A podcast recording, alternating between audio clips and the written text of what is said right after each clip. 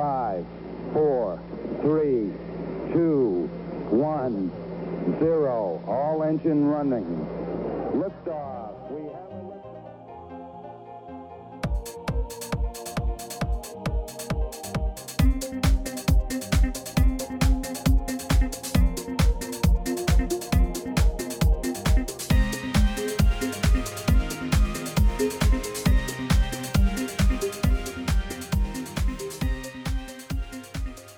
안녕하세요. 한국과 미국의 스타트업 업계에 종사하시는 분들을 모시고 인터뷰를 해보는 조광의 사센트 한놈만 팬다 코너입니다. 아, 근데 오늘은 세 분을 피해야 될 것 같아요. 그래서 오늘은 한국 수자원공사 내부의 혁신 유닛인 K-워터스에서 아, 물산업 관련 스타트업 창업을 지원하시고 계시는 조은채 부장님, 그리고 배대현 차장님, 그리고 나기영 팀장님 세 분을 모셨습니다. 안녕하세요. 환영합니다.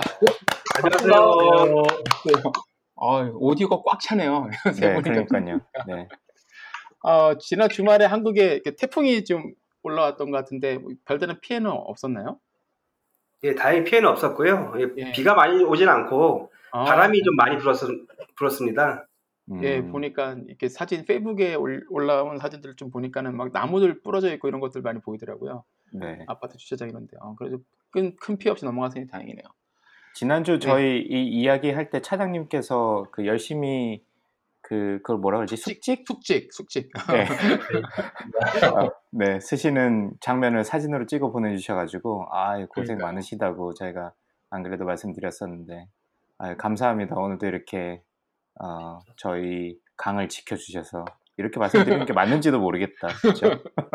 뭐, 예, 방송하다 보면 알게 되겠죠. 그게 맞는 네, 말이에요. 그러니까요. 네, 아, 바쁜 지금 한국은 지금 월요일인데 예, 점심시간 이용해서 지금 저희 인터뷰 응해 주셨고요. 아, 바쁜 일정 쪽에서 이렇게 나와 주셔서 감사드립니다. 일단 저희 조광의 사센트 청취자분들이 한국에도 꽤 많으신데요. 어, 일단 각자 세 분 간단한 소개하고 그리고 K-워터스에 대해서도 소개 잠깐만 해주시죠. 예, 안녕하세요. 예, 수자원공사 조은채 부장입니다. 저는 이제 요 두 명 같이 나온 분들하고 다르게 저희 회사에서 행정직이에요. 경제학 전공했고 한 20년 이상 근무하고 있습니다. 어, 아, 그러시군요. 예, 저도 인사드리겠습니다. 저는 배대현 차장이고요. 어, 2007년도 입사해가지고 한 12년 정도 이제 근무를 해왔고, 어, 그동안 이제 소양강댐, 뭐, 물정책연구소, 여러 가지 사업소, 뭐 이런 데를 거쳐서 음. 이제 작년부터 물산업 플랫폼 센터에 조인해서 이 스타트업을 지 발굴하고 지원하는 예, 업무를 열심히 하고 있습니다. 아, 네, 환영합니다. 예, 이제 제 차례네요. 네, 저는 이 두 분과 함께 근무하고 있는 나규영 과장입니다. 사실은. 네, 그렇고 저는 그 수자원공사에서 근무하고 있는 지는 올해 11년째 됐고요. 그런데 사실 스타트업계에서 아직은 새내기입니다. 그래서 이 업무를 하고 있는 지는 사실 2년이 채 안 된 것 같고, 그리고 네. 저는 저는 입사하고 나서는 제가 뭐 경력이라고 할 것까지는 없지만 그 수자원 운영 관리 그리고 회사에서 기획 전략 업무 네. 를 거쳐서 저희 부서가 그 2017년도 7월 달에 생겼는데요. 그때부터 아. 이제 포함돼서 근무하게 된 창립 멤버입니다. 예. 아, 예. 그러시군요. 2017년이면 그러면 어그 K-워터가 이제 시작된 게 2년 좀 넘은 거네요. 저희 이제 부서가. 만들어진 아, 게 예. K- 아, 부서 이름을 좀 정확하게 말씀을 그러니까 수자원공사가 제가 이해한 바로는 K-water를 이름을 바꿨죠 사명을 그렇죠? 예. 예, 네, 예. 그리고 지금 이제 부장님이랑 차장님이랑 과장님이 계신 그 부서가 아, 물산업 물- 플랫폼 센터입니다. 물산업 아, 물산업 플랫폼 플랫폼 센터. 좀 이름이 어려운데 물산업 플랫폼 센터. 네. 어. 그럼 거기 거기서 2017년 17년에 7월 달에 생겼어요. 그럼 음. 물산업 플랫폼 센터에서 하는 주로 주 업무는 그럼 어떤 건가요?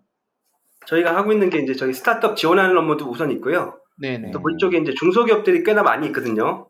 음, 아, 그 물산업 업체들 지. 네. 예, 기술 혁신 지원해주고 해외 진출 지원해주는 업무 뭐 이렇게 다 하고 있습니다. 그러니까 저희가 음. 창업부터 기술 개발, 해외 진출까지 원스톱으로 지원하는 부서입니다. 아, 그렇구나. 아, 그러면 물산업 쪽에 스타트업을 하시거나 아니면 이렇게 기업을 하시는 분들께는 굉장히 없어서는 안 되는 부서의 팀이네요. 그렇죠. 네. 많은 기대를 받고. 있습니다. 네. 뒤에서 이제 자세히 또 말씀을 나눠보도록 하고요. 네. 아, 예. 그러니까 이게 오늘 인터뷰를 이렇게 하게 된 거는 저랑 이제 조은채 부장님과의 이제 인연이 이제 어, 바탕이 되었고 됐는데 사실 저희가 페이스북으로 처음에 알게 됐잖아요, 부장님 그죠? 예, 예. 페이스북으로 어떻게 뭐 서- 처음에 친구가 됐는지 모르, 페이스북 친구가 됐는지 모르겠는데 엄정한 변리사님 통해서가 아니었을까 제 추측이 아니, 되는데 그, 이제 제가 더 잘 알고 있는 것 같은데요. 예. 사실은 박사님이 대전에 한번 오셨잖아요. 2017년에. 네, 네 갔었죠. 예. 그때 이제 브로자 배틀 때문에 오셨던 것 같은데 네, 제가 그때 하실 때는 모르고 끝나고 나서 그 포스터를 보고 너무 인, 인상이 강렬했었어요.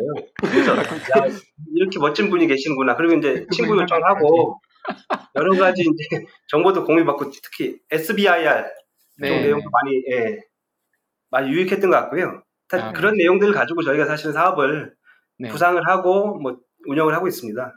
아 네. 그러시군요. 아, 야, 그 브로자 배틀이 그러니까 효과가 컸어요, 그죠? 컸어. 예, 그 포스터는 굉장히 인상적이었어요.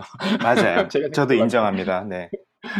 얼마 전에 2회를 했거든요. 그때 1회 하시고 네. 얼마 전에 대전에 2회를 맞아요. 했었는데 예. 그때도 어. 가- 갔다 왔습니다. 직원들.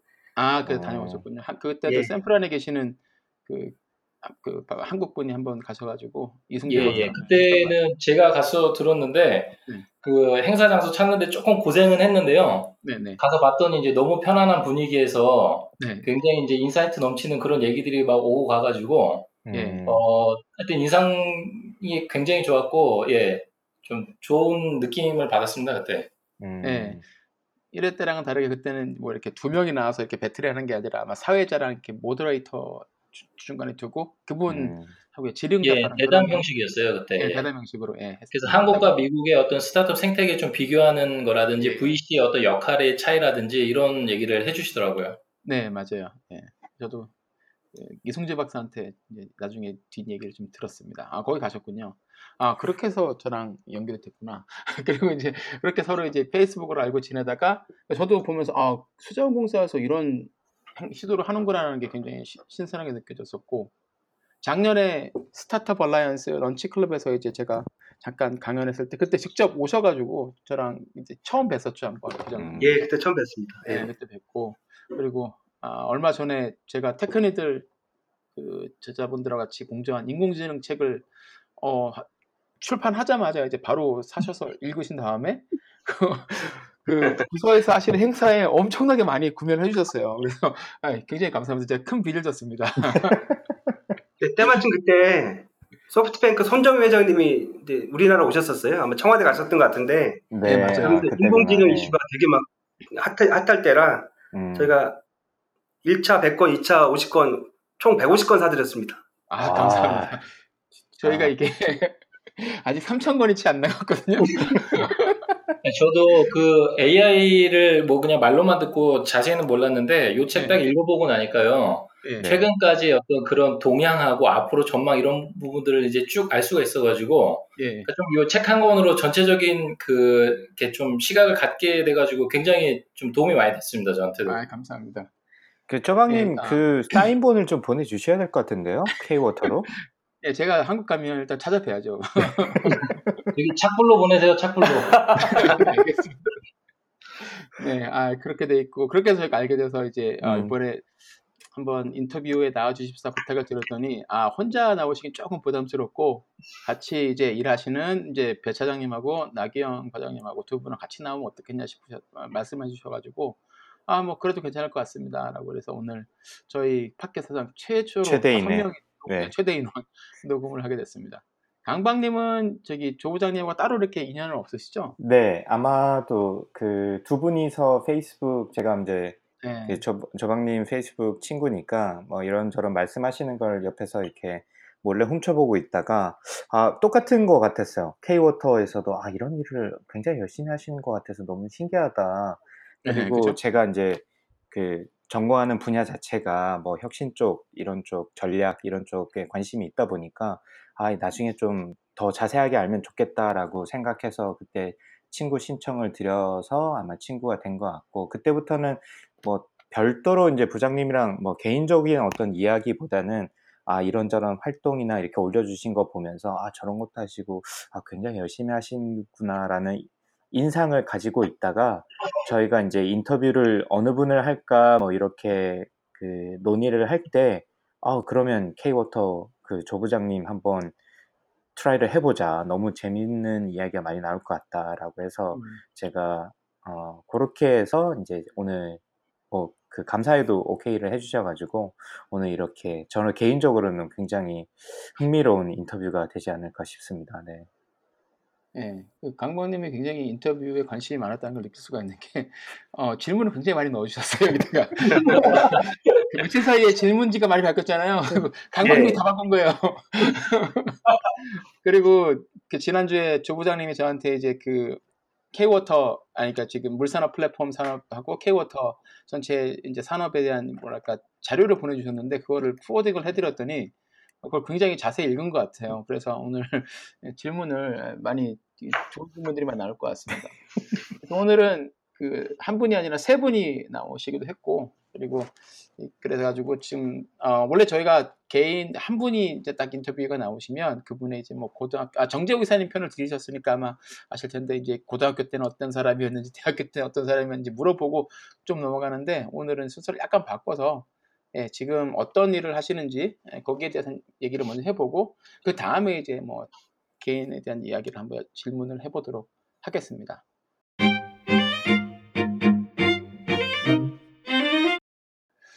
네, 그러면 일단 저희 본론으로 들어가서 이게 물산업이라는 말 씀을 많이 하셨는데 이게 일반 분들은 할 때는 조금 생소하기도 할 것 같아요. 그래서 물 산업이라고 하면 사- 일반 분들은 이제 뭐 수돗물 정수 뭐 이런 정도로 이해하실 것 같은데 이 물산업이 어떤 것인지 그리고 그게 이제 가- 그 시장이 뭐 이게 어느 정도 되는 것인지 어떤 관리를 하시는지에 대해서 대략적으로 한번 말씀을 해주시면 청취자분들이 어, 음. 이해하시기에 도움이 될 것 같아요.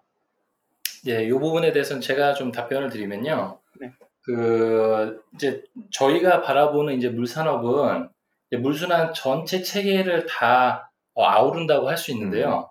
그래서 일반적인 분들은 이제 뭐 수처리를 해가지고 뭐 수돗물을 공급받고 또 뭐 이제 그 다 쓴 물을 갖다가 하수 처리를 해가지고 또 다시 하천으로 내보내고 요 정도를 이해하시는데요. 네. 저희가 그 예, 어, 말씀드리려고 하는 거는 이제 그런 수도 사업하고 하수도 사업을 다 포함해서 최근에 이제 좀 먹는 물 관련해 가지고 사업이 또 되게 크게 어, 이- 이루어지고 있고요. 그다음에 또 관심이 가지실 것 같은데 이제 해수 담수화 사업 네. 부분, 그다음 또쓴 물을 다시 이용하는 물 재이용, 어 그리고 뭐 지하수하고 먹는 샘물도 저희가 다 이제 음, 어, 관심을 갖고 이제 사업을 하고 있고요. 어, 이렇게 이제 그 댐, 그, 이제 비가 내리면 일단 수자원을 가둬가지고 이제 그 물을 연중 안정적으로 공급하는 뭐 댐 사업부터 해가지고 굉장히 범위는 뭐 폭넓다고 이해하시면 될 것 같아요. 음, 그러면 그거 플러스 뭐 이렇게 물을 활용한 뭐 레저라든지 이런 것까지 포함되는 건가요? 예, 뭐 저희 회사에서 이제 그 친수 사업이라고 네네. 해서 이제 하천 주변의 어떤 레저를 포함해서 어, 그 국민들이 이제 좀 더 다양한 편익을 느낄 수 음. 있는 그런 부분도 다 포함을 하고 아, 있습니다. 그러면 그러니까 예를 네. 들면 예, 예. 그 최근에 이제 smart city 사업을 저희가 또 어, 국가 시범 사업을 진행하고 있는 게 네네. 있는데요. 부산에 이제 에코 델타 시티라는 곳이 네네네. 있거든요. 거기에 이제 한 구역을 그 국가 스, 어, smart city 국가 시범 사업 그 구역으로 선정이 돼가지고 거기에 이제 smart city 관련한 여러 가지 기술을 다 적용해보고 또 이렇게 돌릴 어, 시범적으로 돌릴 수 있는 그런 사업도 진행을 하고 있습니다. 와, 그러면 물 산업이 엄청 넓, 제가 생각했던 것보다 훨씬 더 넓은, 거의 모든. 분야에 다 물이 필요하니까 사실 엄청나게 크게 볼 수도 있을 것 같은데, 그죠? 예, 그리고 뿐만 아니라 이제 최근에 이제 water food energy nexus라고 네. 해가지고, 그러니까 물, 그- 결국 이제 농업을 하려고 그러면 물이 필수적으로 들어가잖아요. 네네. 그리고 이제 또 물을 이용한 어, 에너지 음. 생산, 뭐 그 수력 발전은 당연히 기본적으로 네네. 들어가고 또 최근에는 수상 태양광이라고 해가지고 그 댐의 호수면에다가 태양, 그 태양광 패널을. 띄워가지고 그 전력을 생산하는 그런 사업도 이제 크게 또 떠오르고 있습니다. 어, 그러면 이게 해양이든 뭐 그 민물이든 이게 상관이 없는 건가요? 아니면 주로 이제 강이나 민물을 주로 대상으로 하시는 건지 그것도 사실 좀 궁금하긴 한데. 어, 기본적으로는 저희는 이제 그 내륙에 뭐 강, 하천하고 이제 댐을 중심으로는 네. 하는데요. 크게는 이제 하천 그 해양 쪽으로도 뭐 범위를 생각할 수 있고 저희 또 사업장 중에 이제 시화 조력 발전소라는 네네. 곳이 있는데요. 거기는 이제 세계 최대의 조력 발전소거든요.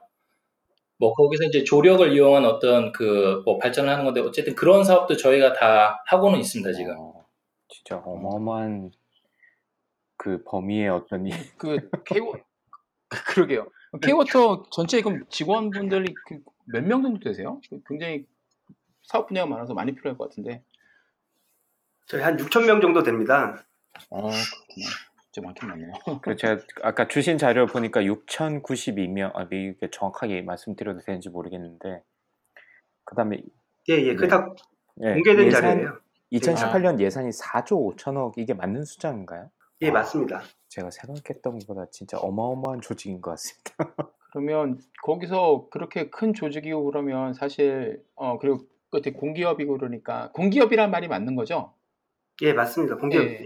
예, 공기업이면 이제 사실은 굉장히 안정적으로 그런 걸 관리 리스크를 관리해 나가고 국가 산업 이제 인프라를 이렇게 관리해가는 그런 조직이고 조직이고 예산도 그렇게 크고 뭐 6천 명 정도 되시, 되는 조직이면 그 안에서 이렇게 뭐 변화나 혁신적인 이렇게 사업을 추진하기가 쉽지는 않을 것 같은데 그럼 지금 세 분이서 일하고 있는 그 팀은 어떤 계기가 돼가지고 이렇게 창설되게 되었나요?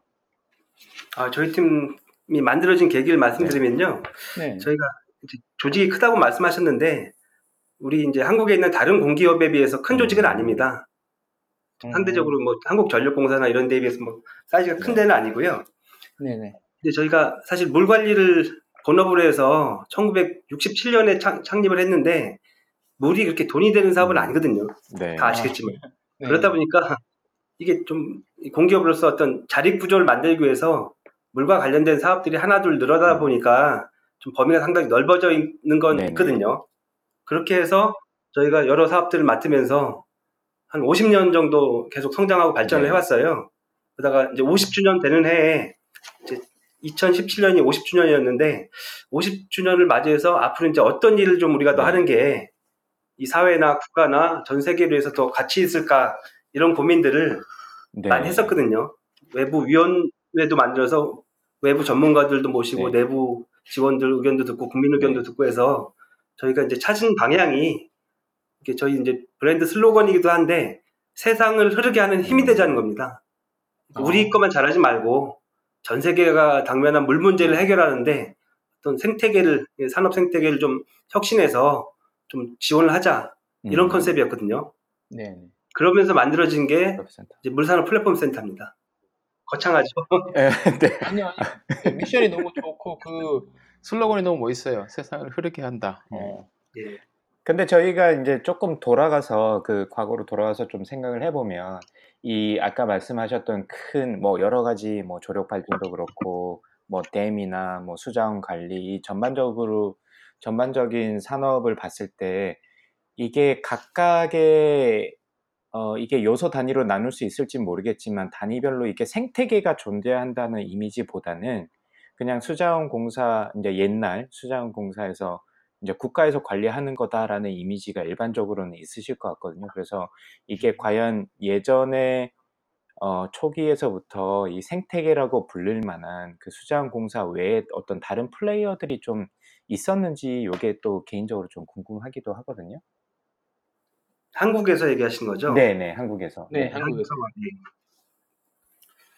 어, 일단은 저기 우리 한국에서는 네. 어, 물 관리하고 공급하는 게 이제 정부하고 그쵸. 공공기관 그리고 네. 지자체 중심으로 이루어졌던 게 사실이긴 합니다. 네. 네네. 그래서 뭐 예를 들어서 이제 수자원공사 같은 경우에는 저희를 이제 어 뭐 도매 공급자라고 생각하시면 좀 이해하기가 쉬우실 것 같은데요. 음, 네. 그 저희가 이제 대규모 이제 수자원 시설 댐을 건설해서 네. 그렇게 이제 수자원을 확보를 하고 그걸 갖다가 이제 어 산업 단지나 이제 지자체에 공급을 하게 됩니다. 그럼 지자체는 음, 이제 그 물을 갖다가 이제 정수를 받든지 이제 원수를 받든지 하는데요. 정수를 네네. 받으면 그거를 이제 지자체 주민들한테 또 그 전달을 하는 일을 하게 되고요.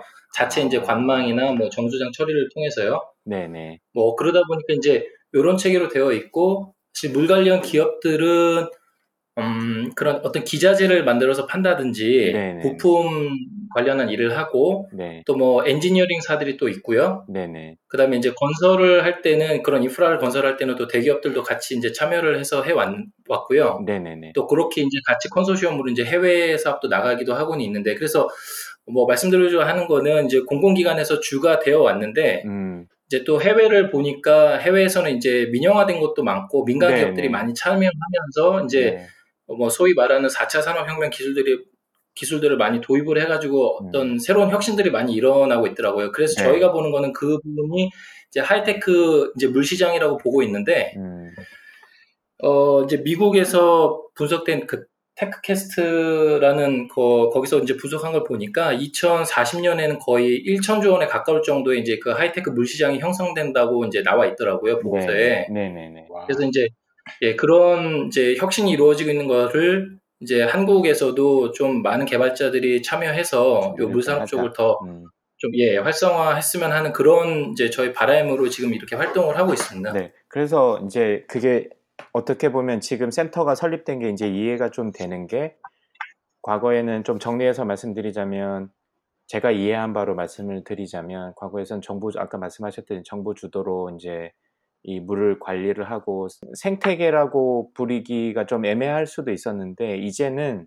이게 생태계를 구축을 해가지고 미래를 좀 대비를 해야 된다. 그래서 이제 물센터가 아, 물산업 플랫폼 센터가 생긴 거고 수자원공사 아, K워터에서도 이런 데 쪽에 좀 더 어, 포커스를 두겠다라는 어떤 의지 뭐 이런 거가 느껴지는 것 같은데 제가 제대로 이해한 게 맞나요? 예, 맞습니다. 어, 네. 이해가 빠르세요, 강관님. 말씀 이해를 해주시는데. 아니요, 근데 그게 필요한 시점 같아 보여요. 제가 물에 대해서 이해는 이제 앞으로 하이텍 아까 물 하이테크 물 산업에 대해서 좀 더 이야기를 나눠 보겠지만 말씀하셨듯이 동 그 어떤 공기업이라고 하더라도 독자적으로 모든 걸 갖다가 독점적인 지위에 있기보다는 이게 좀 많이 열어주고 많은 플레이어들이 들어와야지 좀 더 혁신적인 어떤 아이디어도 접목할 수 있으니까 그런 의미에서 제가 그 슬라이드를 보내주셨는데 거기서 제일 인상적이었던 게 8개인가 9개의 플랫폼으로 플랫폼을 가지고 있다라고 강조하신 부분이 저는 되게 멋있게 느껴졌거든요.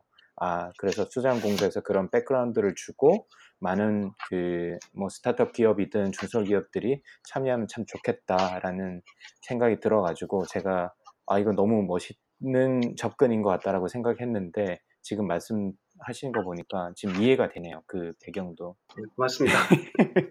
그 아마 들으시는 분들은 지금 못 보셔가지고 좀 답답하실 수도 있을 것 같은데 이 각국의 어떤 좀 특징적인 거를 좀그 말씀해 주시면 좋을 것 같아요. 아까 이제 부장 아, 차장님께서 말씀하실 때도 이제 각각의 미국 같은 경우 아니면 또 민간 기업 중 주도로 되는 국가도 또 있는 것 같고 어, 보니까 지금 물산업센터 플랫폼 센터를 만드실 때도 다른 나라의 어떤 벤치마킹을 좀 많이 하신 것 같더라고요. 예, 제가 말씀드리, 말씀드리려고 네네. 하는데요. 이게 저희가 해외 쪽에 글로벌 벤치마킹을 사실 되게 좀 오래전부터 네. 해왔는데요.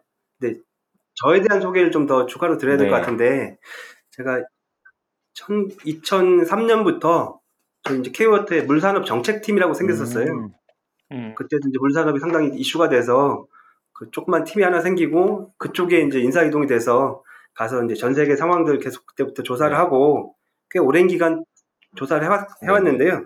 근데 그런 뭘 계속 하다 보니까 보여지는 게 그 이스라엘에 있는 수자원공사가 거기는 상당히 오래전부터 2004년부터 어떤 물산업 쪽에 전담할 수 있는 accelerator를 만들어서 그 발굴해서 투- 초기 투자도 하고 육성도 하고 글로벌 진출까지 시키는 그런 플랫폼 역할을 하고 네네. 있더라고요. 그래서 되게 impressive하게 봤었는데 그러고서 사실은 2009년에 이제 제가 또 이제 그때 이제 기획실 기획 파트에 가서 이제 일할 때인데요.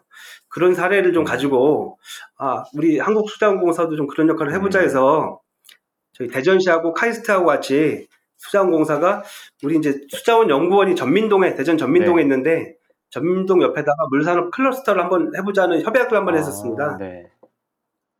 그래서 뭐 그렇게 해서 여러 가지 좀 의욕적으로 했었는데 사실은 그게 잘 진행은 안 됐었어요. 그 당시 2009년 이후에 저희가 뭐 사- 아시겠지만 4대강 네, 사업이나 뭐 아라뱃길 사업 같은 이제 국책 사업들을 네. 하면서 온통 모든 그쪽으로. 자원이 이제 네. 그쪽으로 다 집중 네. 투입되면서 또 뭐 다른 기관들하고 협업도 생각처럼 네. 안 되고 또 중앙 정부에서도 딱히 이렇게 지원을 많이 네. 못 받아서 그냥 그러고서는 흐지부지 네. 됐었거든요. 그리고 제가 이제 개인적으로는 야 이게 뭔가 잘 될 것 같았는데 세 군데 기관장이 모여서 MOU까지 하고 뭐 다 언론에 공표를 했으니까 이게 잘 내부적인 지원도 잘 음. 받고 기관 간의 협조도 잘 돼서 뭔가 그럴싸한 게 빠르게 나올 거라 생각했었는데요. 이게 잘 안 되더라고요.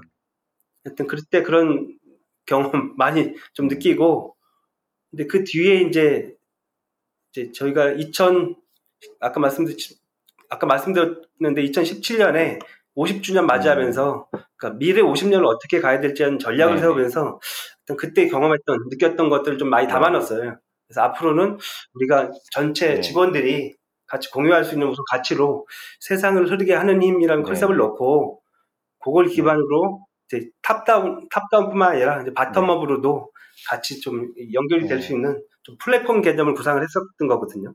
주로 벤치마킹 했던 데는 예, 이스라엘 쪽입니다. 이스라엘 이스라엘 쪽. 쪽. 그 센터 예. 자체는 이제 지금 현재 물산업 플랫폼 센터 자체는 이스라엘 쪽에서 좀 많이 벤치마킹을 하셨다. 2003년도, 4년도부터 이스라엘에서 오래 역사를 가지고 해왔다 정도의 말씀이신 것 같고요. 이스라엘하고 네덜란드 네. 쪽도 좀 많이 좀 봤고요. 뭐 저희 아, 비슷한 기관들이 네덜란드. 전 세계에 네. 이렇게 많지는 않거든요. 대부분 음. 물 관리를 중앙 정부보다는 지자체에서 많이 하다 보니까 관련된 기관이 아. 많지 않은데 네. 국가 차원에서 하는 기관이 딱 몇 개 있어요. 그 중에 네. 좀 high-tech 쪽으로 다가가고 있는 데들이 한 일곱 개 정도, 전 세계에 일곱 개 정도 되거든요. 네. 네. 거기는 뭐 다 벤치마킹 하는데 집중해서 본 데가 주로 이스라엘하고 네덜란드 쪽입니다. 아, 어, 그럼 어, 벌써 그 한국이 세계 top 7위, 8위 안에는. 들어가는 거네요. 예, 그거는 저희가 이스라엘 쪽에 저희하고 비슷한 네. 센터의 센터장이 재작년에 한국으로 왔었는데요. 어, 음, 네. 그분이 그렇게 얘기하신 거예요. 저희 얘기가 아니라 전 세계 다녀보니까 네. 한 다섯 여섯 개 줄 알았더니 어. 하나 더 있더라. 네. 수자공사. 아유, 멋있습니다. 그러면 그런 나라들이 이렇게 하이텍을 이제 접목을 해서 물산업의 이제 어떤 혁신이라든지 변화를 이끌고 있다고 하셨는데 뭐 어떤 기술들이 많이 사용되고 있어요? 예, 기술 말씀드리면요. 네. 근데 이게 우선 이제 물 관리 상황에 대해서 좀 설명을 드려야 될 것 같아요.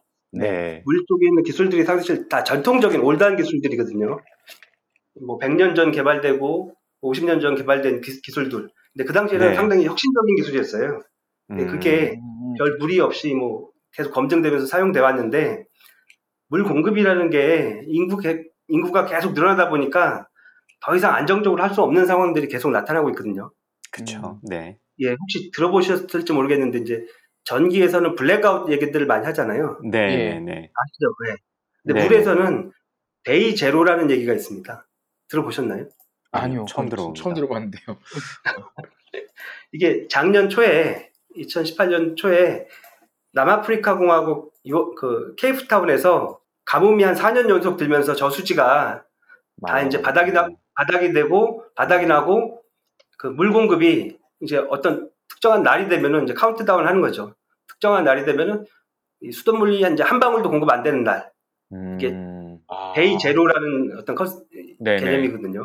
네네. 예. 어, 진짜 무서운 날이네. 물이 한 방울도 공급이 안 되는 날이면 어, 정말. 실제 현실화되고 됐었고요. 예. 올해도 필리핀이나 뭐 여러 나라들에서 대도시에서 음. 계속적으로 지금 발생하고 있고 아직까지 뭐 day zero까지는 가지 않았는데 음. 그 카운트다운한 날짜들이 뭐 100일 단위까지 되게 임박한 음. 날짜까지 가는 경우는 많이 있습니다. 네. 음, 그 쪼박님 계시는 미 서부 쪽에서도 최근에 그 가뭄이 굉장히 심해서 그렇죠. 뭐 제- 데이제로까지는 아니어도 굉장히 좀 리스크 많이 언급이 됐었는데 아마 맞아요. 네 작년 겨울에 이제 비가 많이 와서 좀 없어지긴 했는데 그 전까지는 음. 거의 10년간 계속 그 가뭄 경보 같은 거 뜨고 산불도 계속 나고 그리고 물 수도 요금도 계속 오르고 그리고 이렇게 여기 미국 단독 주택 같은 데 보면은 뒷마당 같은 때 잔디 키우고 그러느라고 물 많이 주는데 그런 것도 물 많이 못 주게 아니, 물 많이 못 주게 규제도 하고 벌금 받- 받으신 분들도 되게 많고 음. 그랬었어요. 그러면서 사실 이렇게 물이 부족하다 그러고 한국에 있을 때뭐 떠나온 지꽤 됐지만 그때도 뉴스에서 우리나라는 뭐 물 부족 국가입니다. 막 이런 캠페인 들었던 것 같거든요. 맞아요. 그런 거를 이제 몰랐었는데 여기 와서 진짜로 그 캘리포니아에서 살다 보니까 그 그런 걸 이제 한 10년 겪다 보니까는 어 이게 보통 위기가 아니겠구나 싶은 생각이 들더라고요. 그래서 이제 기술을 제가 여쭤본 게 여기도 그런 스타트업 회사들이 샌디에고랑 이쪽에도 많이 있어서 몇 년 전에 난 제가 한 4년 됐나 그 컨퍼런스 가서 가가지고 스타트업 pitch 행사에 들어가서 이제 앉아 있는데 연세 많으신 한 세 분이 나와가지고 회사를 창업했어요. 그래서 이게 회사 이름이 Water Pigeon이라고 그러니까 뭐 물 비둘기 이름은 그건데 이분들이 이제 그 미, 이렇게 수도 계량하는 거 있잖아요. 그거 관리하는 매직 정확하게 이제 관리해가지고 이제 그거를 이제 클라우드에 올려서 이제 좀 더 관리하는 거를 쉽게 해주는 그런 솔루션을 만들어가지고 펀딩도 꽤 크게 받고 이제 사업을 이렇게 아, 스타트업을 시작을 하셨는데 아 그때 생각을 한 게 이런 이런 쪽에도 이렇게 기술 IoT 기술이라든지 아니면 정말 광학이나 이런 걸 이용해 가지고 측정이 제대로 될 수 있으면 어, 뭐 없는 물을 만들어낼 수는 없으니까 있는 걸 그래도 최대한 그, 잘 써야 될 테니까 그런 부분에서 기회는 있겠다는 생각은 들었거든요. 근데 이제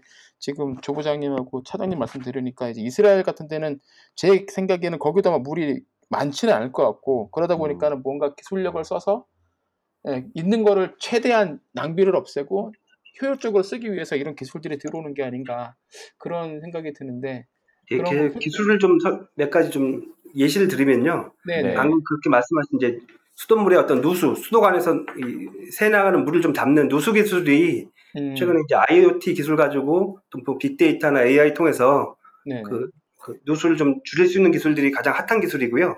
네, 또 물을 거- 이제 어떻게 새로 만들 수는 없다고 말씀하셨는데 물을 새로 만들 수는 없지만 뭐 바닷물을 담수한다거나 음, 하수 네. 처리한 물을 재용한다거나 하는 기술도 수처리 기술들도 그쵸. 계속 발전이 되고 있는 상황입니다.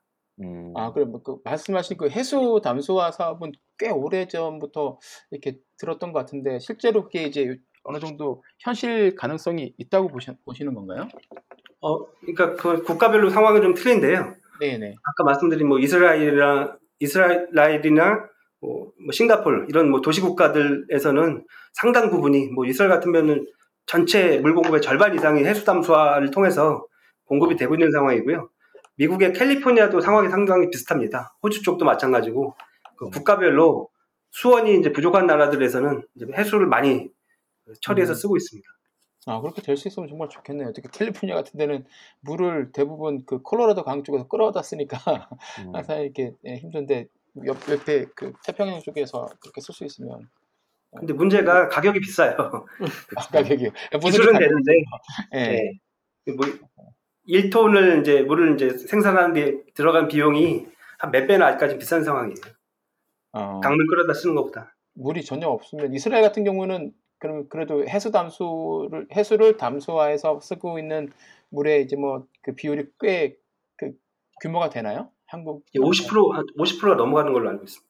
아 그렇구나 확실히 거기가 이제 그 사막 쪽이라서 더 그런가 보네요. 그러면 그런 것들 이제 이스라엘 같은 경우는 이제 그거를 정부에서 관리를 하되 이제 그 뭐 민간 회사들이라든지 아니면 연구소 쪽에서 그 기술들을 개발해서 이제 어 이스라엘의 뭐 예를, 예를 들어서 수자원공사 같은 곳에서 이제 기술을 채용을 해서 이제 해수 담수화 사업을 진행을 시킨 건가요? 아 프로젝트 말씀하신 거죠? 예, 예. 그 시설을 예. 그 이제 이스라엘 수자원공사가 직접 건설해서 뭐 공급한 것도 있고요. 네. 또 이- 민간 기업들의 뭐 턴키로 이제 발주가 돼서 음, 컨트랙 또 같은 거. 개발이 된 것도 있고 예, 다양한 형태로 있습니다. 이게 상당히 이스라엘이 그 2010, 2010년 2000년대 초반에 이 가뭄으로 이제 물 부족 위기를 크게 겪었, 겪었었거든요. 네. 음, 그러면서 상당히 긴급하게 발주들이 많이 일어났었어요. 음, 그러니까 여러 주체들이 동시에 많은 시설을 지- 그 건- 건설할 수 있도록 음. 조치가 됐다고 보시면 될 것 같아요. 아, 그러니까 참 이스라엘은 좀 대단한 나라인 것 같아요. 이런 거 보면 이게 뭔가 결핍이 있으면 거기에 대 해결을 하기 위해서 정말 이 친구들이 기술력을 동원을 해서 문제를 해결하는 거 보면은 대단한 것 같아요. 그 나라가 이렇게 기술도 많이 발전하고 스타트업들도 많이 나오는 게 그런 이유가 있는 것 같아요. 보면.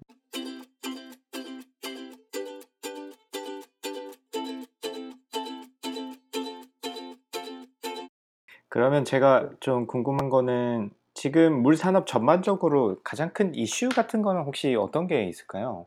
뭐 아까 말씀하셨던 뭐 담수화나 어떤 물 부족 문제를 해결하는 것도 하나일 수도 있을 것 같고 오염된 물을 정수하는 뭐 강이나 뭐 이런 쪽에 정수하는 것도 이슈가 될 수 있을 것 같은데 혹시 뭐 이게 구체적이진 않더라도 어떤 산업 전반적으로 가장 크게 다가오는 어떤 문제점, 뭐 어려움 이런 게 좀 궁금해서 네, 제가 몇 가지 말씀드리면 이제 가장 네. 큰 위협이 네 인구 증가가 가장 큰 위협입니다. 그러면 물이 부족해진다는 그런 의미이신가요? 인구가 물? 물의 어떤 가- 네. 사용 가능량은 네, 뭐 비슷하거나 네 한정돼 기후 변화 때문에 뭐 줄어들기도 하고 하거든요. 아, 네, 기후 변화 때문에 줄어들기도 하는데 인구는 계속 늘어나고 네네, 도시도 많아지고 산업도 커지고 하니까 절대적인 물의 양이 이제 줄어드는 거 네, 그게 네, 가장 극복이 큰 과제로 이제 인식을 하고 있고요. 음, 또 하나는 이제 인프라들이 상당히 노후화된 인프라들이 많습니다. 아, 네, 그렇죠, 그렇겠네요. 선진국도 마찬가지인데 미국이나 뭐 일본 같은 데도 네,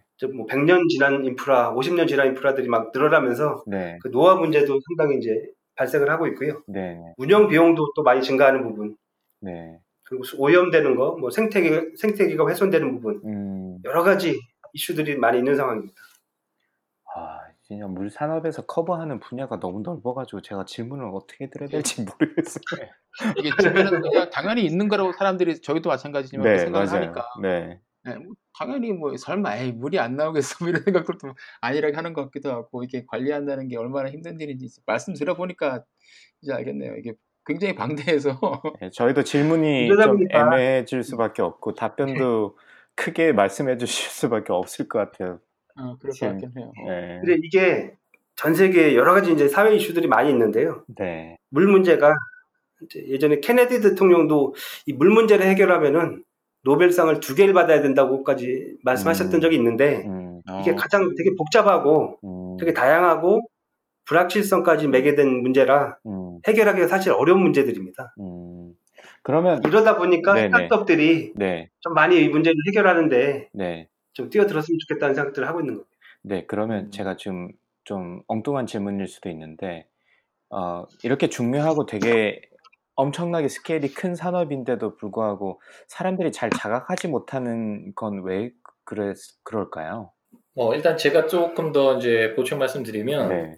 일단 그 불편함을 모르면 사람들이 그게 문제가 되는 걸 잘 모르거든요. 그쵸, 네, 그쵸. 맞아요. 그래서 이제 네. 예, 그 우리나라 같은 경우에도 어 사람들이 이제 그냥 수도꼭지만 틀면 이제 물이 나오는 걸 알고 그 다음 물 요금이 어 사실은 전기나 통신에 비하면 상당히 저렴하니까. 저렴하잖아요. 맞아요. 이제 네. 예, 크게 이제 뭐 불편 없이 쓰는데 그렇기 때문에 이제 뭐 당연스럽게 생각하고 음. 뭐 심지어는 이제 물이 공짜라는 인식도 많이 갖고 있고요. 맞아요. 예. 네. 그런데 이제 그뭐 이제 그 한 2년 전에 이제 충남 서부권에서 이제 제한급수가 날 때 사람들이 이제 처음으로 물 부족이라는 걸 실질적으로 인식을 하게도 됐고 음, 그 다음에 이제 뭐 하천에 수질 오염이 있게 되면 그때 이제 굉장히 큰 충격을 받으면서 이제 놀라게 되기도 하거든요. 네. 어떻게 보면은 우리나라는 좀 물 관리가 상당히 이제 관리 여건이 어려운데도 불구하고 잘 돼 왔고요. 예를. 들면 이제 네.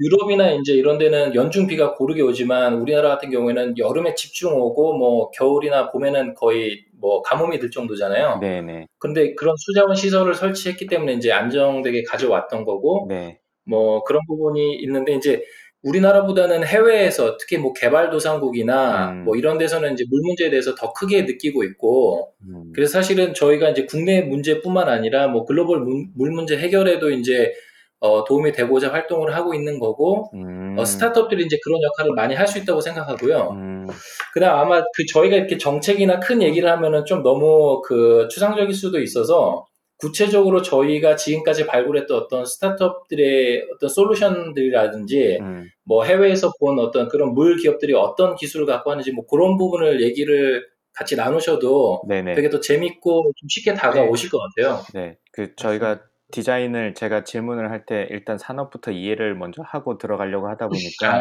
예. 너무 큰 제가 그림을 제가 그렸던 것보다 지금 말씀해 주신 훨씬 너무 커가지고 네, 그래서 좀 그렇게 뭐 질문도 좀 애매하고 답변하시기도 쉽지 않았던 것 같습니다. 그래서 말씀하셨듯이 이제 조금 뭐 어느 정도의 문제점이 있고 각 국가마다 좀 그런 이슈가 있다 정도의 이해가 이해를 가지고 좀 더 이야기를 해 나가 보면 좋을 것 같고요. 지금 배 차장님께서 말씀하신 대로 그러면 지금 이제 막 하고 계시는 이제 K-water 혁신과 이노베이션이라는 주제를 한번 네. 얘기를 저 나눠보면 더 좋을 것 같아요. 네, 그러시죠. 부서가 이제 생긴 지는 2년 정도 됐, 다고 그랬었는데 두 분은 그 아니 두 분이 아니라 세 분은 그러면 어 이 플랫폼이 이 부- 새로운 부서가 생긴다는 걸 아시고 자원을 해서 이쪽으로 옮기신 건가요? 이게 아, 왜냐면 이그 뭐 11년 지금 12년 되셨다고 두 분 그 과장님하고 이제 차장님 말씀하셨는데 그때는 그러면 이제 뭐 9년 10년 8, 9년 되셨을 텐데 원래 그게 조직에서 이제 있다가 이런 시험적인 조직으로 갔다가 가는 거를 별로 좋아하지는 않잖아요. 맞아요. 선호하지는 않으니까 음. 사실 그때 이제 9년 10년 차면 한 조직에서 그런 정도면 이제 굉장히 이렇게 중요한 시기이기도 하고 커리어에서 근데 이런 굉장히 어떻게 보면은 어 뭐 좋게 말하면 혁신적이지만 어떻게 보면 약간 무모해 보일 수도 있는 시도를 한 건데 거기에 이렇게 합류하시게 된 계기가 있는지 좀 솔직히 말씀해 주시면 예 좋을 것 같아요. 예, 저하고 나경원 예. 과장은 부서 생길 때 예. 인사 명령이 나서 같이 온 거고요. 그리고 직원 동의는 받았습니다. 인사부에서. 네. 그리고 배대현 차장은 좀 케이스가 틀린데 생기고 나서 6개월 음. 후에 자원해서 온 겁니다. 어 그러면 이제 어, 그럼 배 차장님께 먼저 여쭤볼게요. 어떤 계기에서 지- 자원을 하셨나요? 어, 일단 지금 저희 부서는요, 그 물산업하고 혁신이 같이 결합된 부서라고 이해하시면 딱 좋을 것 같아요. 네네. 네. 그 이제 네. 그 혁신이라는 업무를 사실은 저희 회사에서 경영 혁신실이라는 데서 주도를 해왔거든요. 그래서 이제 보통, 내부의 네, 어떤 그렇죠. 그 문제를 해결하기 위한 솔루션을 개발하는 어떤 그런 프로그램도 경영 혁신실에서 이제 운영을 해왔고, 어, 그걸 갖다가 이제 저희가 연말에 전사 혁신 이제 경진 대회가 이제 Innovation Concert라는 행사를 하거든요. 그래서 네. 그런 개념을 저희 부서가 생기면서 같이 가져오면서 이 물산업 쪽하고 외부 그 생태계의 플레이어들이랑 같이 뭐 이렇게 co-op을 하면서 소위 그 말 많이 말하는 open innovation 있잖아요. 네네. 그 컨셉을 들여왔고 그러면서 이제 산업도 발달시키면서 우리 스스로도 혁신을 갈 수 있는 그런 어떤 컨셉으로 지금 어, 갖고 온 거고 사실 이제 저는 어 이제 뭐 공기업에 공공 조직에 있는 분들은 다 아시겠지만 보통 이제 순환 보직이라고 해가지고 3년 정도를 할 때마다 이제 한 번씩 이제 그 부서를 바꾸기는 해요. 물론 네, 이제 네. 그 어떤 그 경력 관리 코스는 있지만 근데 이제 여기가 이제 새로 만들어졌고 그러면서 이제 그 일 자체도 이제 새로워서 조금 기대도 했고요. 그리고 와서 딱 일을 해보니까 그 제가 보니까 여기는 세 가지가 있더라고요. 뭐냐면은 일단 재미가 있고 왜냐하면은 이제 그 스타트업들이 새로운 기술을 만들어가지고 적용시켜보고 문제를 해결하는 게 이제 기본적으로 재미의 속성이 있고 그 다음에 네. 어, 의미가 또 있더라고요. 왜냐하면은 그런 어려운 문제들을 굉장히 이제 스타트업이라는 조직을 통해 가지고 빨리빨리 해결해 나가고 이제 사회에 좀 긍정적인 임팩트를 주는 그런 이제 의미가 있고 그다음에 여기에서 일하시는 분들이 이제 몰입을 해서 일을 하시더라고요.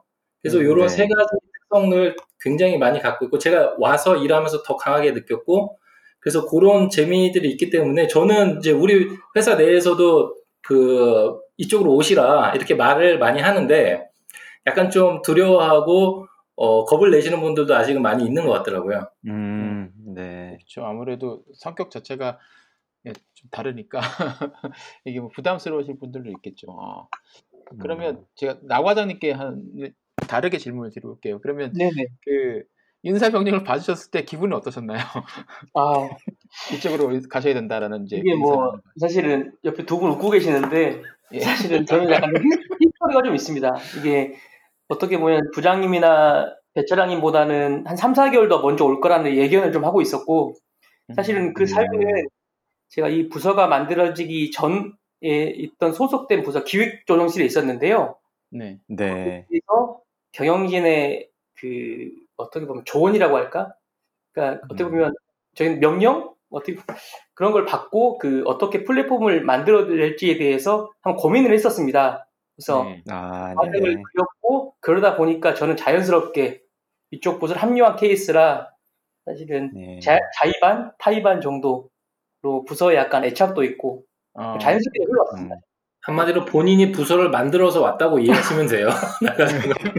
아, 맞아.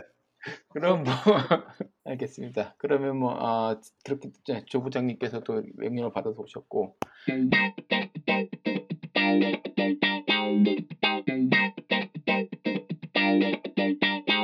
그러면 지금 이제 하신 지금 계시는 부서에서 어, 하시는 일 중에 이제 아, 하나가 스타트업을 이제 뭐 발굴하고 지원해 주신다고 그러셨는데 어, 뭐 지원 어떤 지원을 해 주시는지 뭐 간단하게 설명을 좀 해 주시죠. 제가 답변 드리겠습니다. 저희가 이제 하고 있는 게 사실 저희 뭐 부서의 미션 같은 것도 있는데요. 저희는 이제 네. 말씀하신 것처럼 그 물 분야, 분야는 어떤 물 분야에 저희가 특화되어 있는 분야로 있어서 음, 그 정부 지원 사업들이 선정이 되거나 아니면 국내외에 저희가 더 보면 외국 판로, 판로가 막 어렵거든요. 판로 개척, 그리고 또 후속 투자 유치 등을 통해서 고속 성장할 수 있게 하는 게 저희 사실은 역할입니다. 근데 조금 이제 음, 더 세부적으로 보면 저희가 이제 우리가 수자원공사 가지고 있는 연구 개발 능력 그리고 test bed 제공 정도로 생각하시면 더 쉬우실 것 같습니다. 뭐 세부로 들어간 프로그램 도 많지만 예, 어. 제가 조금 더 이제 그 보충 설명을 드리면 이제 저희가 그 분기별로 그 이 물 분야 또는 이제 스마트 시티까지도 관련된 이제 좀 폭넓게 그 공모를 하거든요. 그러면은 이제 그 여러 그 스타트업들이 저희한테 지원을 하고 그럼 저희가 저희하고 시너지를 많이 낼 수 있는 그 스타트업들을 그리고 또 유망한 그런 스타트업들을 선정을 해서 2년 동안 이제 좀 고속 성장하실 수 있도록 지원을 해드리는데 네. 뭐 예를 들면은 저희 그 이제 아까 전에 저희 직원분들이 6천 명이라고 했잖아요. 네. 그- 그리고 이제 연구 전문직 분들도 박, 그러니까 박사님들도 한 300분 정도 계세요. 그러면 이제 네. 그 분들하고 사업부서랑 이제 매칭을 시켜가지고 어, 그 스타트업들이 더 기술 개발을 하고 사업화할 수 있는 그런 부분들을 컨설팅을 해드리고 있고요. 네네. 그다음에 뭐 필요하시면 이제 사무 공간도 드리고 또 그리고 해외 어떤 이런 뭐 스타트업 이벤트라든지 물 포럼이라든지 이런 데 이제 같이 나가서 그 기업들이 음. 이제 홍보를 할 수 있도록 뭐 그런 기회도 제공해 드리고 어 투자도 이제 하여튼 저희가 계속 어 단계적으로 지금 키워가고 있는 그런 상황입니다. 음, 아, 그럼 투자라 그러면 실제로 과제 그러니까 스타트업 선정을 하셔서 어, K워터에서 지원금 과제 정부 그랜트라든지 뭐 컨트랙 형태로 이제 그 지원금을 주시는다는 말씀이신 건가요? 아까 처음에 조은채 부장님께서 SBI에 대해서도 약간 공부를 하시고 벤치마킹을 좀 하셨다고 제가 이해를 했- 들었는데 그럼 그런 식 비슷하게 운영을 하시는 건가요? 예, 저희가 이제 자금 지원하는 게 한 세 가지 정도 되는데요. 네네. 그 S- 미국의 SBIR을 좀 이렇게 이 벤치마킹해서 가져온 게 예. 그 SBIR의 Phase One 있잖아요.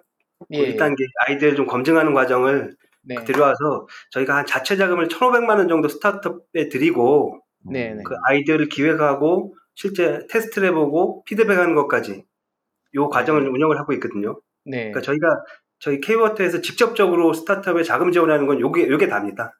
음, 네. 직접적으로 하고 직접 여기서. 나온 뭔가 네. 그 성과 결과물을 가지고 네. 정부에서 지원 사업 그 창업 지원 사업, R&D 지원 사업이 많은데 네네. 그런데 본 사업에 좀 들어갈 수 있게끔 지원을 해드리는 게 있고요. 예. 근데 그것만 가지고도 좀 안 돼서 저희가 저- 중기부의 창업 지원 사업 주관 기관으로 여러 건을 좀 참여를 하고 있거든요. 네. 네. 아실지 모르겠는데 이제 뭐 예비 창업 패키지, 뭐 창업 도약 패키지 네. 네. 이런 예. 주관 기- 기관이 돼서 그걸 직접 운영하면서 또 이제 물쪽 분야 기업들의 특화 지원을 하고 있습니다. 네. 근데 투자 얘기를 방금 했던 거는 저희가 기왕에 이제 그 뭐 엑셀러레이터나 그 VC 쪽에다가 LP로 펀드에 좀 들어가는 게 있거든요. 음, 아, 그 부분 얘기하는 가 LP군요. 그 몇, 몇몇 NPC들의. 아, 예, 그동안에 작년에 이제 한 건 10억 했고요. 네네. 올해는 이제 세 건에 50억 그 LP로 출자를 했습니다. 아, 음. 그렇구나. 여러 가지 예, 그 포트폴리오를 운영을 하고 계시는 거네. 직접적으로 자원, 자금 지원도 하시고, 그리고 정부의 다른 자금을 받을 수 있게끔 도와도 주시고, 연결, 그리고, 어- 예, 그리고 연결도 해주시고, 그리고 어, LP에 실, 실제로 LP 아, 그 예, LP로 이제 출자를 하셔서 이제 밑에 이제 운영사들이 투자를 하게끔 또 하기도 하고 여러 가지 방법으로 지금 계속 이제 스타트업 분야 이제 양성, 아, 육성, 양성 뭐 이거 발굴하고 계시는 거네요. 음. 예, 생태계를 좀 만들어가기 위해서 저희가 할 수 있는 네. 역할들을 좀 나눠서 하고 있습니다. 네네. 근데 그 지금 2년 되셨는데 그 속도가 굉장히 빠르시다는 느낌이 들거든요. 굉장히 그러니까요. 빨리 이렇게 생태계에 적극적으로 이게 저도 학교에서 물론 학교랑 뭐 K워터랑 뭐 자원 투입이나 여러모로 상황이 좀 다른 것 같긴 한데 어떤 프로그램을 그 없는 상태에서 새로 들여 들여오건 공부를 해서 그 내부에서 프로그램을 만들 때 시간이 좀 걸리거나 뭐 내 외부적 반발도 좀 있을 것 같고 뭐 여러 가지 헤쳐야 나갈 허들들이 좀 많이 있는데 지금 되게 말씀하시는 거 보고 되게 놀랍다라고 생각드는 게 2년 안에 벌써 이렇게 뭐 하나의 꼭지만 해도 사실 쉽지 않은데 뭐 투자도 뭐 LP로도 참여하시고 그다음에 직접 발굴도 하시고 이 되게 쉽지 않았을 것 같거든요. 그래서 초기에 2007, 2017년도에 생겼을 때 어떤 식으로 이 태스크를 받았을 때 어떤 식으로 어프로치를 했길래 이렇게 빨리 크게 성장할 수 있었는지 이게 좀 궁금합니다. 사실 2017년 여름에 저희 부서 생겼을 때는 네, 이게 창업 지원이라는 업무 꼭지가 있지는 않았어요. 네, 그때는 이제 뭐 저희 팀에서 이제 탐색을 하는 과정에서 야 이게 스타트업이라는 생태계가 상당히 이렇게 크고 네, 우리 쪽에서도 뭔가 잠재적인 가능성들이 보이니까 네, 이쪽에 좀 집중해 보자 해서 되게 여러 군데를 다녔거든요. 네, 그때 저희 서울에도 뭐 많이 가서 데모데이도 많이 보고 네, 네, 여러 군데 기관도 찾아가서 또 뭐 VC 뭐 대표님한테도 뭐 말씀도 듣고 혼나기도 네. 하고 여러 군데 이렇게 만나 뵙고 이렇게 보고 느끼면서 하다가 네, 이제 좀 저희를 좀 도와주셨던 분들이 기억에 나는 분들이 몇 분 계시는데요. 음, 가장 저희가 먼저 좀 contact을 해서 만나 뵀던 분이 이 근처에 미래과학기술지주라고 있는데 네. 그쪽에 김상권 대표님이라고 계세, 계세 요. 네, 예.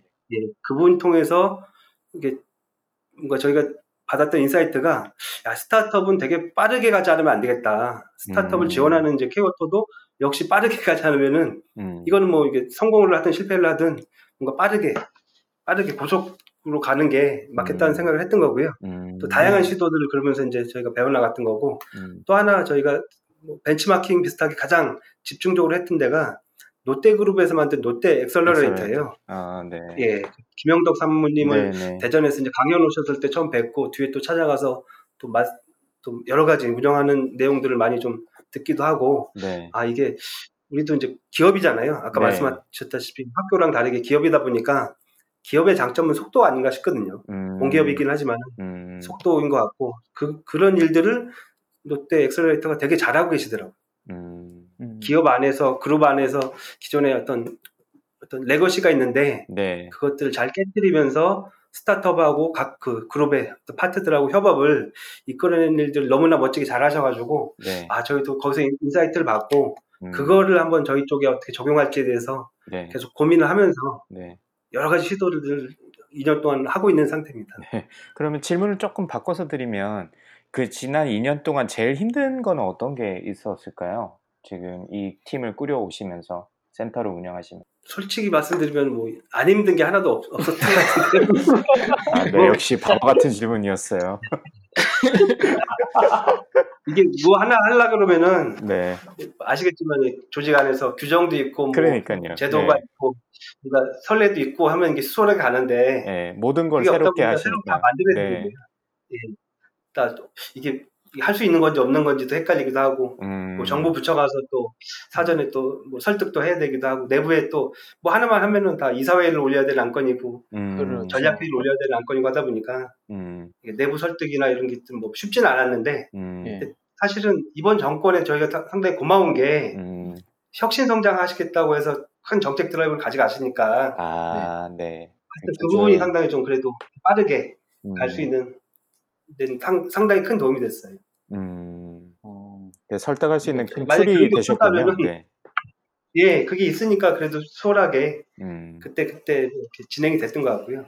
어, 음, 큰 방향이 그래도 그때 위에서 내려와서 정해져 있으니까 이제 실제로 일을 하시는데도 그래도 좀 협조 같은 걸 구하기가 좀 수월하셨나 보네요. 그렇죠. 근데 저희는 정부에서 이제 혁신 성장 정책이 나오기 전에 네. 이걸 하겠다고 해서 준비는 하고 있었던 상황이거든요. 근데 네. 때마침 정책이 나와서 네, 저희가 일을 하기는 상당히 좀 수월해졌던 상황입니다. 네. 음. 저도 학교에서 일해보니까 그런 게 너무 힘들더라고요. 뭘 하나 하려고 하면, 음. 뭐, 예를 들어서 학생들 팀에 뭘 지원해 주려고 하면 장학금이 아닌데 왜 지원해 주냐, 뭐, 왜 출장을 어디로 가야 되냐, 학생이 무슨 출장이냐, 뭐 이런 거부터 따지니까 이게 뭘 이거 어떻게 풀어야 될지 모르겠더라고요. 물론 이제 저희랑은 성격이 좀 다릅니다만은 그래도 그 공기관으로서 아까 말씀드렸던 어떤 음. 절차와 규정이 있기 때문에 이게 쉽지 않으셨을 것 같은데 그런 것도 좀 그쵸. 힘들 것 같고 요거는 네. 아 그러면 아 요거까지는 제가 여, 여쭤볼게요. 그러면 그 예. 다른 팀들이 어떻게 보시나요? 내부적으로 봤을 때는 뭐 아, 어떤 면에 있어서는 좀. 시기를 할 것 같기도 하고 어떤 면에 있어서는 좀 불편하게 볼것 같기도 하거든요. 어, 일단은 그 저희 조직이 이제 신생 조직이고 네. 일 자체가 이제 안정화됐다기보다는 계속 새로운 것을 발굴하고 이제 네. 찾아가고 이제 한 건데요. 네. 일단 그 페이스북을 통해서 저희를 보시는 분들은 굉장히 부러워하세요. 왜냐하면 이제 나가서 그렇죠. 여러 가지 재밌는 이벤트도 많이 보고 뭐 네. 네트워킹도 많이 되고 소통도 굉장히 원활하게 되고 하는 것 같아서 네.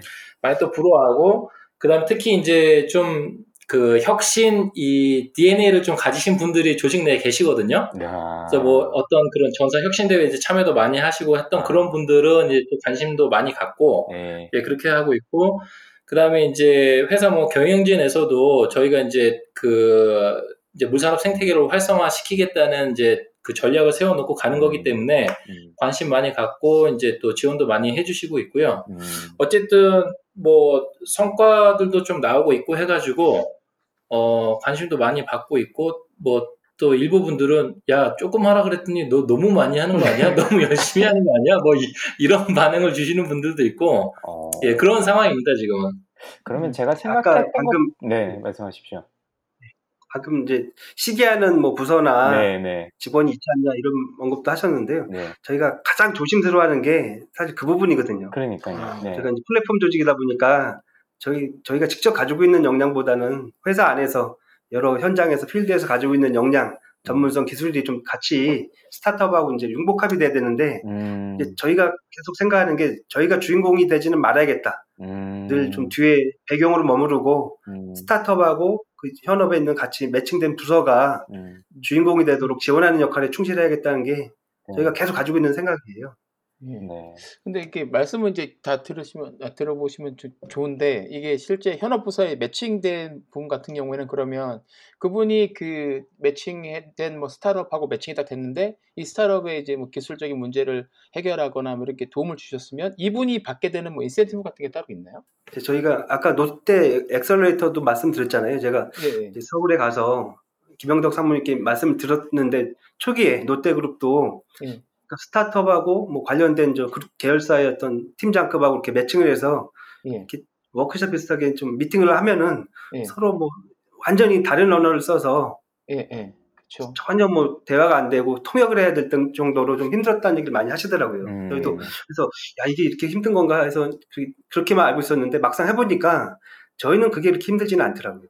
음, 아마 그게 공기업하고 이 사기업하고 좀 차이가 있는 것 같기도 하고 음, 예. 예. 저희 쪽에 엔지니어들이 되게 어떤 새로운 기술에 대해서 되게 네. 관심이 많더라고요. 제가 음, 매칭을 해서 뭐 계속 다녀보면은 그래서 네. 그런 에너지가 기본적으로 있고 또 협업이 어떻게 잘 될 어떻게 협업을 잘 이끌어낼지에 대해서 고민을 가장 많이 했는데요. 사실은 이게 뭐 인센티브가 없으면 잘 안 움직일 수밖에 없는 거라 다들 그쵸. 바쁘고 네. 자기 일이 있는 상황이라 그래서 저희가 아까 배대현 차장이 언급을 했었는데 경영관리실에서 하던 이제 혁신 업무가 있었어요. 네. 자체적인 혁신 프로그램이 있었고 이제 직원들이 부서에서 과제를 제일하고 그걸 진행하고 나중에 그걸 평가해서 연말에 이노베이션 콘서트라는 그 발표회까지 갖는 그런 프로세스로 진행됐던 게 있었는데 그게 저희가 그 업무를 맡았을 때가 벌써 13회째였어요. 음, 그게 13회째였고 13회째라는 거는 그동안에 잘 진행이 돼 왔고 그게 상당히 직원들이 참여하고자 하는 열기도 높고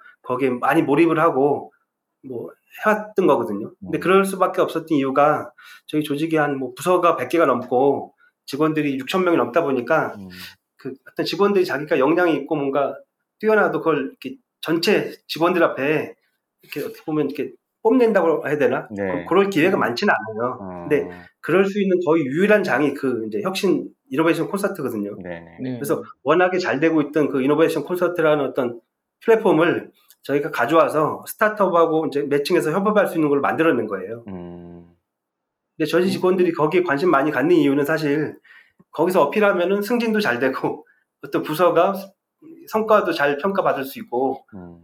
음, 기- 기존에도 상당히 인센티브가 있었던 걸로 보시면 될 것 같아요. 아, 아, 그러면 그거를 저희는 갖다 음, 활용하고 보상 그 체계가 에너지. 이미 있었네요. 있었네요. 어. 관련돼서. 예. 음. 제가 저희 조광의 4센트에서 원래 저희 이거 인터뷰 말고 본방송 할 때는 강박님하고 저하고 이제 뭐 책이든 어 뭐 영상이든 다큐멘터리나 이런 것도 하나씩 추천을 하는 코너가 있는데 몇 달 전에 제가 그 에릭 리스가 쓴 The Startup Way라는 책을 추천을 해드린 적이 있었거든요. 음. 그책 내용이 보면 이런 공기업이나 GE 같은 대기업 안에서 이제 혁신적인 임무를 하고 싶어하는 사람들이 부딪히는 딜레마 같은 거에 대해서 얘기를 많이 하면서 음. 어떻게 이제 각 구성원들의 인센티브를 잘 온라인을 시킬 것인가가 굉장히 중요하다라는 그 말을 했었는데 음. 어 그래서 제가 질문을 드렸는데 지금 말씀하시는 거 들어보니까 이미 예, 그 전부터 오랫동안 그 뭐 그런 부서는 없었지만 그 수자항공사 안에서 그런 행사들이 많이 돼 있었고 그러다 보니까는 또 아, 말씀하신 대로 뭐 개인적으로 그런 걸 뽐내고 싶기도 하고 또 승진에도 연관이 돼 있으니까 인센티브를 이미 구조 뭐지 구조를 잘 짠 놓으셨네요. 그 있었어요. 안에서. 예. 아 그러면 이렇게 해도 그큰게 뭐라 그럴까 푸시백 그러니까 저항이 없이 어 잘 안착이 될 수도 있었겠네요. 물론 지금 여기 계신 세 분들이 말 못한 고생을 하셨겠지만 그래도 정책하시는데 그 이미 짜여져 있던 인센티브 같은 것들이 도움은 되셨겠네요. 어.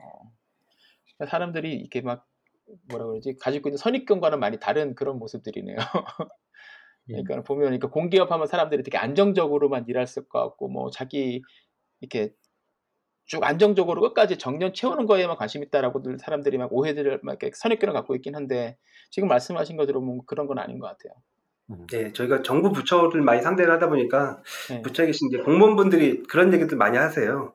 그러니까 공기업하고 뭐 특히 수자항공사하고 이쪽 분야에 있는 민간 기업하고 차이가 예. 민간 기업의 직원들은 뭐 그 팀장에서 돈이 되고 수익이 되는 일 아니면 아무리 정부에서 시켜도 음. 잘안 한다고 하더라고요. 음, 그렇죠. 그렇죠. 네. 뭐, 예. 그러니까. 그래도 뭔가 시키면은 뭐 다른 이제 사회적 가치나 뭐 다른 차원까지 고려해서 음, 이게 자기 일하고 생각해서 좀 열심히 하는 편이다. 음, 이게 이제 확연한 차이가 있다는 식으로들 많이 말씀 주시더라고요. 네. 아, 그 말씀 예, 맞는 것 같네요. 저도 네. 지금 말씀하신 거쭉 들어보니까. 그러면 저희 그 그래서 저희 쓸데없는 일들 많이 하는 거예요. 이게 이제 혁신에는 도움이 된다고 생각을 하는 거고. 네. 예, 예. 맞아요. 저희 일 한번 중간에 혹시나 파일이 날아갈까봐 끊어가는데 그 전에 제 마지막 질문을 궁금한 게 하나 드리면 그러면 요 센터에서 목표는 어- 골 세팅을 어떻게 하시나요? 아무래도 이게 애매한 부분이 많다 보니까 이런 것도 좀 궁금해 하실 분들도 있을 것 같거든요. 그 기존 기업에서 각 기존에 있는 부서들과는 좀 다르게 이렇게 좀 혁신이나 이런 거를 담당하시는 부서는 사실 이 목표를 설정하는 게 이게 쉬운 게 아니고 그렇다고 너무 정량적으로도만 세울 수도 없고 그래서 이게 사실 좀 궁금한 분 중에 한 궁금한 부분 중에 하나라 가지고 혹시 말씀해 주실 수 있으면 어, 예, 말씀하신 것처럼 이제 저희가 하는 활동이 워낙 다양하고 뭐 그래서 이제 어느 하나로만 딱 모든 걸 표현하기는 쉽지 않긴 할 텐데요. 네, 저희가 일단 뭐 내부 이제 중장기 전략 경영 계획에 반영된 사항은 음, 이제 그 저희가 이제 스타트업들 육성을 이제 어떻게 해나가느냐. 일단은 네. 뭐 계량적으로 이제 그 개수가 나올 거고요. 네, 네, 그다음에 그 스타트업들이 어떻게 성장해 가느냐. 뭐 예를 들면서 부수적으로 이제 음. 매출액이나 뭐 이런 것들이 다 있을 거고요. 음, 그다음 또 하이테크 일자리 창출. 뭐 현 정부에서도 그렇고 뭐 일자리, 네. 사회적으로도 그렇고 우리도 다 이제 기여하고 싶은 부분이 이제 일자리 창출 부분이잖아요. 네, 그래서 그것도 이제 연도별로 어 저희가 노력한 활동들이 이제 얼마만큼의 일자리를 창출했는지 음, 뭐 그런 부분도 이제 지표로 가져가고 있습니다. 음, 저희가 당장은 음, 생태계를 만드는데 좀 더 집중을 하고 있거든요. 네, 그렇죠. 생태계라는 게 스타트업 생태계가 제가 이해하기로는 우선 숫자가 돼야 되는 게 가장 큰 부분 같더라고요. 초기, 네, 이 맞습니다. 숫자가 있고 그 중에서 일부가 질적으로 좀 이렇게 발전하는 형태인 것 같아서 네, 좀 여러 가지 이제 시도를 해야 네. 그 중에 성공하는 게 나오는 것 같아서 네, 그래서 숫자 늘리고 네, 외연을 넓히는 데 집중을 한 2년 동안 했던 거고요. 네, 이제 올해부터 이제 올해부터는 더 집중해서 네, 사례를 만드는 데 더 집중하려고 하고 있습니다. 성공 사례 만들고. 네.